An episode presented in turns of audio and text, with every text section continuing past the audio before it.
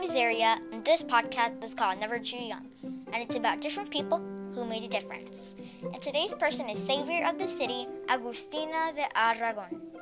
She was born in 1786 and died in 1857. When Napoleon's army invaded the Spanish town of Saragossa in 1808, the townspeople knew they were in trouble. Napoleon and his troops were such fierce fighters that neighboring towns were giving up without protest. But not Saragossa. The citizens gathered their meager weapons, closed Saragossa's Saragossa's 12 gates, and mounted a heroic defense. When 18 year old Agustina de Aragon, who was carrying food and water to the defenders, saw that French forces were about to breach one of the gates, she she took matters into her own hands. She lit the fuse on an unmanned cannon and drove back the enemy, inspiring those around her to keep fighting. Saragossa could only hold out for three months, but its resistance weakened the French, and though her city was defeated, de Aragon wasn't about to give up.